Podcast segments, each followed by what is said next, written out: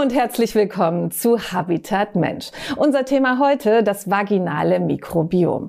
Was das genau ist, welche Aufgaben es erfüllt und ob es einen Zusammenhang zwischen verschiedenen Erkrankungen und dem vaginalen Mikrobiom gibt. Über diese und viele weitere spannenden Fragen möchte ich jetzt mit Dr. Mandy Mangler sprechen. Sie ist Chefärztin der Klinik für Gynäkologie und Geburtsmedizin am Auguste Victoria Klinikum in Berlin und uns jetzt auch von dort zugeschaltet. Schön, dass Sie da sind. Ja, vielen Dank für die Einladung. Ich freue mich. Frau Dr. Mangler, wir sprechen heute über ein Thema, das nur uns Frauen betrifft, das vaginale Mikrobiom. Was ist denn das genau? Ja, also das vaginale Mikrobiom ist eine Zusammensetzung von gutartigen, guten Bakterien in der Vagina. Also wir Menschen haben eben überall auf uns drauf ähm, Bakterien, die uns helfen beim Leben. Und äh, da gibt es zwei Kilogramm Bakterien auf uns drauf, also auf Männern und auf Frauen. Und ein Teil dieser Bakterien, der lebt eben auch in der Vagina und hilft uns dort zum Beispiel für die Abwehr. Woher kommen denn die ganzen Mikroorganismen und wie gelangen sie in die vaginale Schleimhaut? Ja, das ist eine gute Frage, weil wir werden erstmal bei der Geburt ja ähm, so ohne Bakterien ähm, geboren. Also in, in der Gebärmutter, in der Schwangerschaft sind keine Bakterien. Und dann durch die Geburt und durch das auf die Welt kommen, ob es jetzt ein Kaiserschnitt ist oder eine vaginale Geburt, kommen wir mit Bakterien in Kontakt über die Mutter, über den Vater, über die anderen Menschen, die uns da begleiten. Und ein Teil von deren Bakterien bleibt dann auf uns drauf und äh, bewohnt uns dann und besiedelt uns. Und das ist auch gut so, das ist Teil der Idee des Menschseins und Teil des Konzepts. Also das ist richtig so. Wie kann man sich denn die Zusammensetzung eines gesunden vaginalen Mikrobioms vorstellen? Ja, also dieses Mikrobiom, das besteht aus verschiedenen Bakterien und die sind so in ganz unterschiedlicher Zusammensetzung. Also wie bei einem Fingerabdruck bei ähm, Menschen ist dieses Mikrobiom eben auch unterschiedlich. Also es gibt so ähnliche Bakterien, die da vorkommen, aber die, also die Zusammensetzung, die ist bei jeder Frau so ein bisschen verschieden. Die meisten davon sind Lactobacillen. Das sind gutartige Bakterien, die uns dort in der Vagina helfen, dass alles gesund bleibt. Gibt es denn bestimmte Faktoren, die die Zusammensetzung des vaginalen Mikrobioms beeinflussen? Ja, das ist auch eine interessante Frage. Also das äh, vaginale Mikrobiom, das ändert sich ständig, weil ein paar Zellen vermehren sich, und andere sterben wieder ab, so dass es ähm, sich stündlich ändert. Und dann kommt es eben auch darauf an, was man isst oder welche Hormonlage oder ob man Sex hat oder nicht. Und so ist dieses vaginale Mikrobiom im ständigen Wandel und in der ständigen ähm, anderen Zusammensetzung. Und welche Aufgabe, welche Funktion übernimmt es in unserem Körper? Ja, bei uns Frauen ist ja die Vagina über die Gebärmutter und die Eileiter mit dem Bauchraum verbunden. Das ist zwar nur so eine ganz schmale Verbindung über die Eileiter, so Millimeter groß, aber trotzdem ist es eben ein direkter Zugang zum Bauchraum. Das heißt, wenn jetzt ähm, krankhafte Bakterien da reinkommen, dann können die direkt in den Bauch gehen und uns dort eine schwere Bauchfellentzündung machen oder andere Entzündungen, die lebensgefährlich sein können. Und deswegen ist dieses vaginale Mikrobiom im Prinzip wie so eine Soldatinnengruppe, die in der Vagina patrouilliert, dort ähm, die krankhaften Bakterien abwehrt, auch Pilze oder andere Dinge eben äh, sofort äh, zersetzt und äh, tötet und dann kommen die nicht in den Bauchraum. Also es ist ein, ein Schutz vor ähm, krankhaften Aufsteigen von Keimen und gleichzeitig ähm, durch eine gute Zusammensetzung hat man dann eben auch eine gesunde Vagina, eine gesunde Blase, eine gesunde Vulva. Also es sorgt dafür, dass dieser Bereich eben gesund ist und die Haut in dem Bereich, die Schleimhaut und die Haut gut besiedelt, also gut ähm, eben nicht erkrankt und nicht besiedelbar durch andere Keime. Gut besiedelt bedeutet ja äh, konkret auch, dass die Diversität, also das Gleichgewicht stimmt. Welches sind denn die pathogenen Bakterien, die das eventuell stören könnten?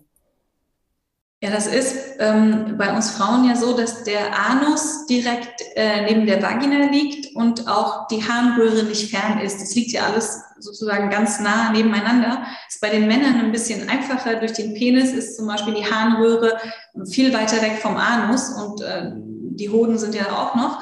Das heißt, wir haben da eine unterschiedliche anatomische Situation und bei uns Frauen sind zum Beispiel die Keime aus dem Darm sehr nah an der Vagina oder Harnröhre. Und wenn man jetzt da ein Ungleichgewicht der guten Bakterien hat oder zu wenig gute Bakterien, dann können E. coli-Bakterien oder andere oder Pilze auch eben in die Vagina kommen oder in die Blase und dort eine Entzündung und zum Beispiel eine Blasenentzündung hervorrufen. Spielt denn auch das Milieu eine Rolle? Das Milieu in der Vagina sind im Prinzip ist eine Mischung aus den Bakterien, der Hauptteil davon, und dann noch so ein bisschen Flüssigkeit aus den Drüsen und die Zellen, die dort vor Ort sind. Aber die Bakterien sind hauptsächlich auch dazu da, dieses Milieu eben aufrechtzuerhalten. Und das soll ja, glaube ich, besonders sauer sein, oder damit die ideale Situation für die Bakterien da ist, oder? Genau, kann man sich gut merken. Äh, Vulva und Vagina sind sauer. der pH-Wert, der ist äh, sauer, der liegt so um, um die vier ungefähr. Ähm, und wer sich mit pH-Wert auskennt, der weiß eben, dass das ein saures Milieu ist und dadurch eben ähm, ähm, nochmal zusätzlich auch äh, krankhafte Keime abgetötet werden können. Die verkraften dann das nicht so gut und, und sterben dann nochmal extra ab. Wie kann man denn das vaginale Mikrobiom eigentlich untersuchen? Ja, also man muss es jetzt erstmal nicht untersuchen. Wenn alles gut geht, dann, dann kann man sich davon, also kann man davon ausgehen, dass das vaginale Mikrobiom in Ordnung ist. Also wenn man keine Entzündung oder Blasenentzündung oder Vaginaschmerzen oder Jucken oder Vulva-Jucken oder Schmerzen hat, dann kann man davon ausgehen, dass das äh, eigene vaginale Mikrobiom in Ordnung ist. Aber wenn man zum Beispiel eine Erkrankung bekommt, einen Pilz oder einen Harnwegsinfekt oder so, dann könnte es sein, dass das Mikrobiom nicht in Ordnung ist, vaginal. Und dann würde man sich zu seiner Gynäkologin begeben und die könnte zum Beispiel einen äh, Abstrich nehmen, also so einen kleinen Tupfer in die Vagina oder Vulva führen und dann da Bakterien auf dem Tupfer haben und die unter Mikroskop beurteilen, ob die in Ordnung sind. Ein ungesundes äh, vaginales Mikrobiom wird ja auch als Dysbiose bezeichnet, also wenn quasi das Ungleichgewicht eben vorhanden ist. Welche Erkrankungen werden denn mit einer Dysbiose in Verbindung gebracht? Ja, genau. Dysbiose, das ist ein schöner Begriff, ne? also ein Ungleichgewicht von den äh, guten zu den äh, krankhaften Bakterien. Und da, also die bei einer Dysbiose, also bei einer ähm, äh, bei einem äh, nicht optimalen Gleichgewicht äh, kommt es zu Harnwegsinfekten oder Pilzerkrankungen der Vagina und Vulva oder eben auch Frühgeburtlichkeit, wenn man dann schwanger ist. Das sind äh, ganz massive Störungen, die da passieren können. Können wir eigentlich selber erkennen, ob bei uns eine Dysbiose vorliegt? Ja, das kann man ganz gut erkennen daran, ähm, wenn man zum Beispiel selber so ähm, äh, vermehrten oder anderen Ausfluss hat. Also Ausfluss hat man ja immer, aber wenn der sich ändert, wenn er mehr wird oder eine andere Farbe annimmt oder wenn er anders riecht als sonst, dann kann es sein, dass da ähm, eben eine Veränderung in, in dem vaginalen und vulvären Mikrobiom vorliegt. Und wenn man schwanger ist, dann sollte man das sogar regelmäßig testen mit so kleinen pH-Wertstreifen aus der Apotheke. Dann kann man die sich kaufen, diese pH-Streifen, die sind nicht teuer, kosten ähm, zwei, drei Euro. Und dann steckt man so einen kleinen pH-Streifen in die Vagina und dann gibt es da so eine Skala auf der Verpackung und dann kann man gucken, ist in Ordnung oder ist nicht in Ordnung. Die bakterielle Vaginose ist ja eine der häufigsten vaginalen Störungen. Welche Folgeerkrankungen können äh, ja mit, mit dieser Infektion einhergehen? Ja, erstmal ist bei so einer bakteriellen Vaginose ähm, das natürlich sehr beschwerlich. Das tut weh, das ist unangenehm, das juckt, das brennt. Ähm, und das ist erstmal für den Moment auch nicht schön. Und es kann dann aber auch dazu führen, dass eben ähm, Verklebungen an den Eileitern auftreten oder so über, also wenn es längere Zeit besteht, dann äh, eben äh, chronische Beschwerden im Bauch mit Schmerzen oder eben, dass man nicht so schnell schwanger wird, wie man möchte, wenn man denn schwanger werden möchte. Hm, hm. Sie haben auch äh, die Blasenentzündung erwähnt, die ja doch auch sehr häufig bei Frauen vorkommt. Ist da tatsächlich eine Verbindung mit einer Dysbiose des vaginalen Mikrobioms? Ja, also bei so einer Blasenentzündung ist es eben auch so, dass meistens ähm, Bakterien vom Anus zum Beispiel ähm, in die Harnröhre kommen und da müssen sie ja erstmal vorbei an der Vagina. Ne? Die Vagina liegt ja zwischen ähm, äh, Harnröhre und Anus. Und da gibt es eben für die guten Bakterien die Möglichkeit, diese schlechten Bakterien abzufangen. Und wenn die das aber nicht schaffen, dann wandern eben diese zum Beispiel E. coli-Bakterien in die Blase rein und verursachen so einen Harnwegsinfekt, also eine Blasenentzündung. Und ähm, genau, das liegt eben auch daran, dass zu wenig oder ähm, ja, die, die guten Bakterien in der Vagina nicht geschafft haben, diese Harnblasenbakterien ähm, zu töten. Das heißt also, das Schutzschild hat sozusagen in dem Fall dann nicht funktioniert. Genau.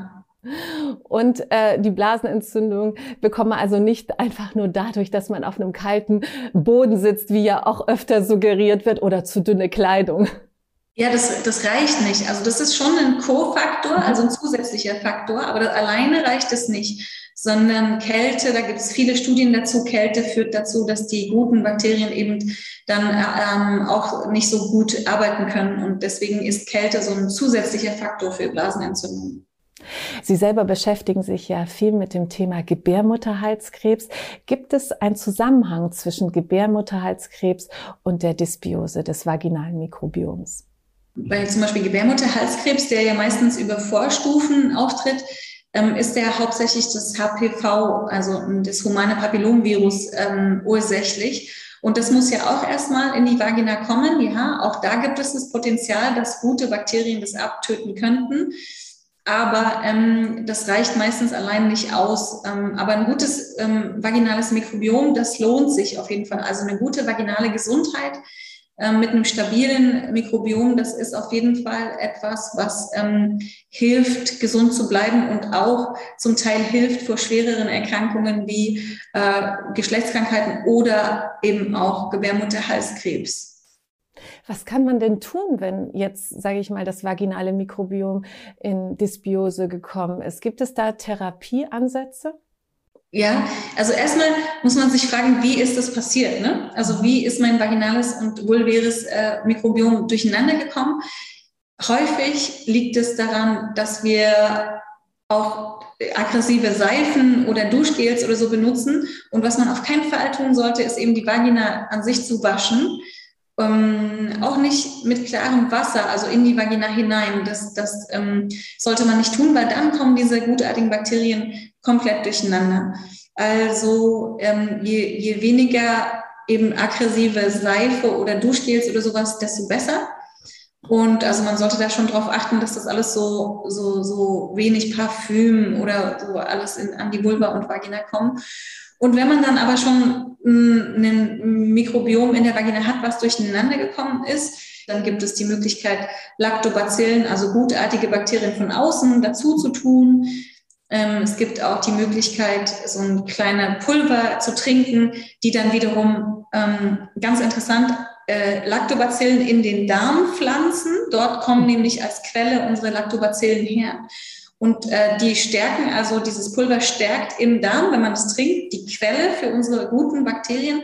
Und die wandern dann in unsere Vagina und äh, ja, sorgen dort für eine stabile, für eine stabile Situation. Das heißt also, Probiotika und Präbiotika sind tatsächlich eine nützliche Unterstützung. Ja, da gibt es viele Studien. Ähm, das ist jetzt nicht so, dass das ähm, den, den extremen, als, als einzelnes äh, Element den extremen durchschlagenden Erfolg hat. Aber zusätzlich zu eben da nicht, nicht sich aggressiv waschen in der Vulva und Vagina und ähm, zusätzlich zu den anderen Dingen, die wir tun wollen, damit wir eine gesunde Vulva und Vagina haben, ist es eben auch eine Möglichkeit, äh, das vaginale Mikrobiom zu stärken, ja. Mhm. Jetzt äh, werden ja viele Erkrankungen im Genitalbereich auch mit Antibiotika versorgt. Wie ähm, ist das beim vaginalen Mikrobiom? Es ist zum Beispiel bekannt beim Darmmikrobiom oder Hautmikrobiom, dass Antibiotika schädlich sind für das Mikrobiom.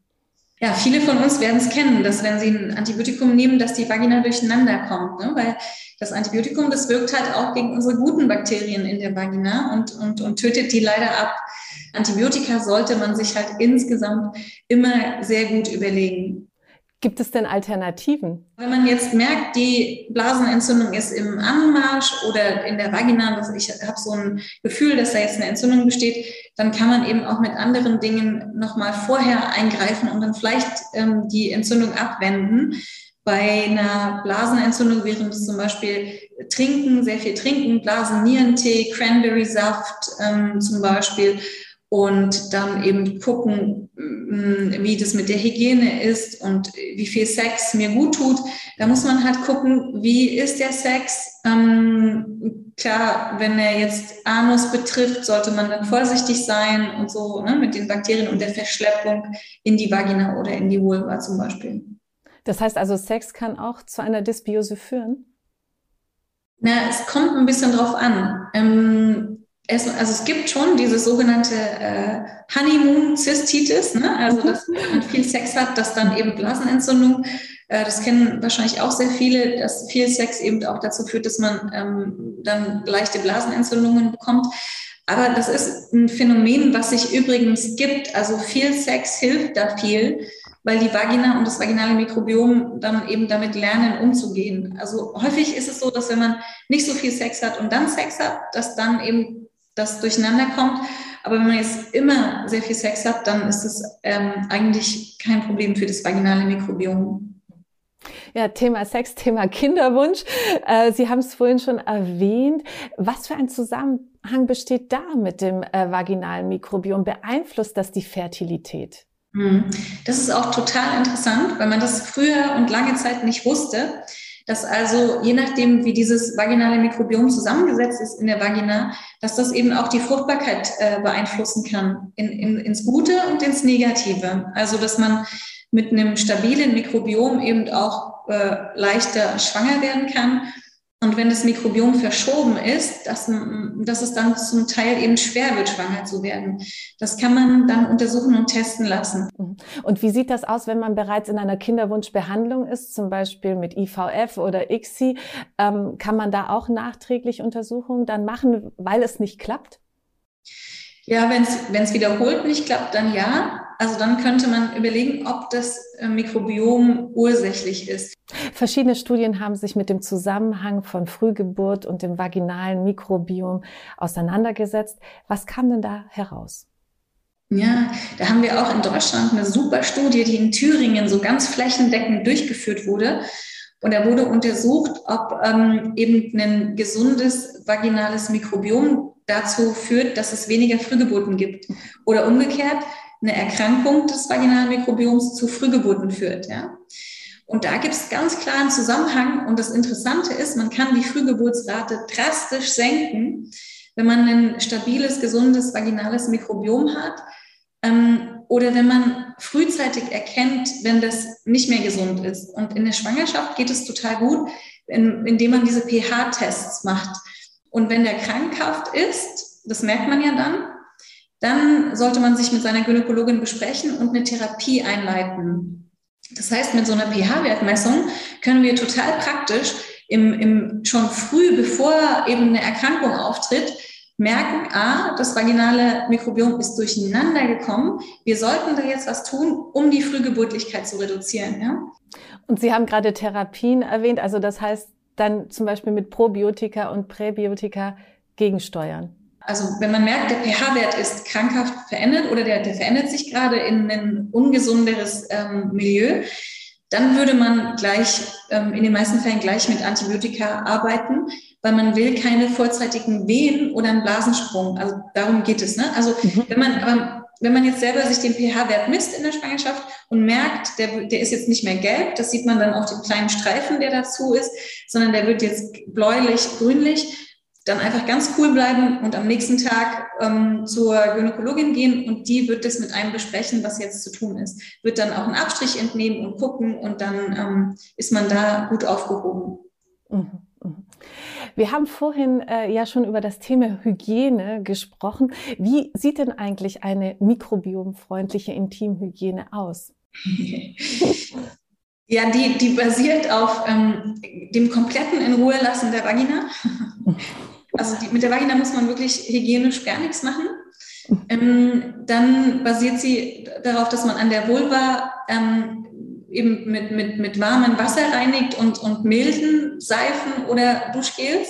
Also was wenig Inhaltsstoffe, je weniger Inhaltsstoffe, desto besser, ähm, weil dann können auch weniger Allergien entstehen und so. Also mit milden Produkten.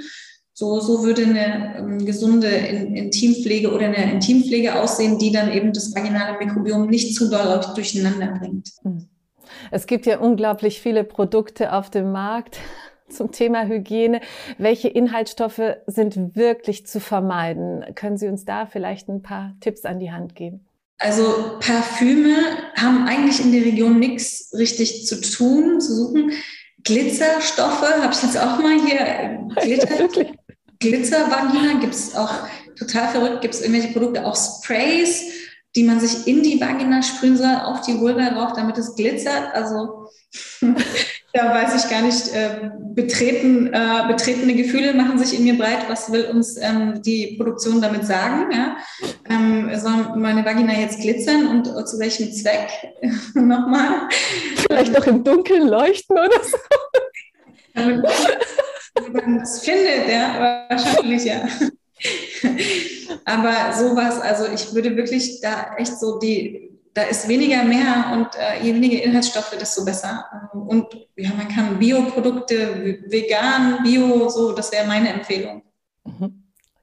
Wenn wir noch abschließend auf den Stand der Forschung zu sprechen kommen, wie sieht es da gerade beim vaginalen Mikrobiom aus und gibt es vielleicht schon Erkenntnisse, die auch schon in der Praxis angewendet werden? Also wir haben jetzt äh, uns erstmal die Entzündungen und die Frühgeburtlichkeit angeguckt, aber auch Tumorerkrankungen und andere Erkrankungen, die sind eng damit verbunden, so dass das also ein super spannendes Feld ist, was sich auf jeden Fall lohnt, noch weiter um, zu beforschen und zu betrachten. Und ist es denkbar, dass zukünftig dann auch das vaginale Mikrobiom für diagnostische oder auch therapeutische Zwecke eingesetzt wird? Also ich denke jetzt zum Beispiel an diese zielgerichtete Mikrobiomtherapie zum Beispiel. Ja, super spannend auch, genau. Also das ähm, ist natürlich auch so, das gibt es auch schon, Mikrobiomtransplantationen, ja, dass man eben gesunde Mikrobiome nimmt und die jemand anderem, der, der ein instabiles Mikrobiom hat, hintut. Deswegen klar, so Mikrobiomforschung, Therapie auch mit Mikrobiomen, das ist auf jeden Fall was, was ähm, noch weiter ähm, im, also untersucht wird und dann vielleicht auch irgendwann so, ja, hier hast du jetzt dein, ja, äh, schaff dir dein auf Rezept dein perfektes Mikrobiom an. So könnte sein, dass das passiert. Oder vielleicht, was auch denkbar wäre, zur Prävention ein Test, den man machen kann, um zu sehen, wie groß die Gefahr einer Infektion ist. Ist das denkbar? Ja, zum Beispiel so, also Mikrobiomanalyse, die ist ja noch nicht, die steckt ja noch, ähm, die ist noch nicht so wahnsinnig weit entwickelt. Aber natürlich wäre das toll, wenn ich jetzt ähm, aus einer Vagina einfach eine kleine Probe nehme mit einem Tupfer, das irgendwo äh, analysieren lasse und dann steht da, Ihre Lactobacillen sind heute 80 Prozent. Äh, seien Sie ein bisschen vorsichtig. Ähm, äh, ne? Schwimmen ist heute nicht so eine gute Idee oder irgendwie so. Ne? Jetzt haben wir heute ganz viel über das äh, weibliche Mikrobiom gesprochen und mich würde jetzt abschließend noch interessieren, gibt es auch ein männliches Mikrobiom? ja, Männer haben eben auch am Penis, am Hoden, in der Harnröhre Mikrobiom die Harnröhre von Männern ist ja relativ lang, aber schmal. Also da sind jetzt nicht so wahnsinnig viele Bakterien drin, aber immerhin sind da auch Bakterien drin und da ist auch ein Mikrobiom, was eben auch die Prostata beeinflusst und die Hoden und die Spermien. Und es ist auch super, super interessant, ähm, auch wenig erforscht. Also wer da noch Forschungsfelder sucht, das Penismikrobiom tipptopp. Sehr gut und vielleicht für uns ein interessantes Thema für eine der nächsten Sendungen. Frau Dr. Mangler, ich bedanke mich ganz, ganz herzlich für dieses super spannende und interessante Gespräch. Ich glaube, es wurde deutlich, wie wichtig das vaginale Mikrobiom für unsere Gesundheit ist und dass wir Frauen ganz gut darauf aufpassen sollten. Ja, sehr gerne. Hat viel Spaß gemacht. Das war Habitat Mensch für heute. Mehr Informationen zum Thema vaginales Mikrobiom gibt es auf unserer Facebook-Seite. Ich bedanke mich für Ihr Interesse und sage Tschüss. Bis zum nächsten Mal.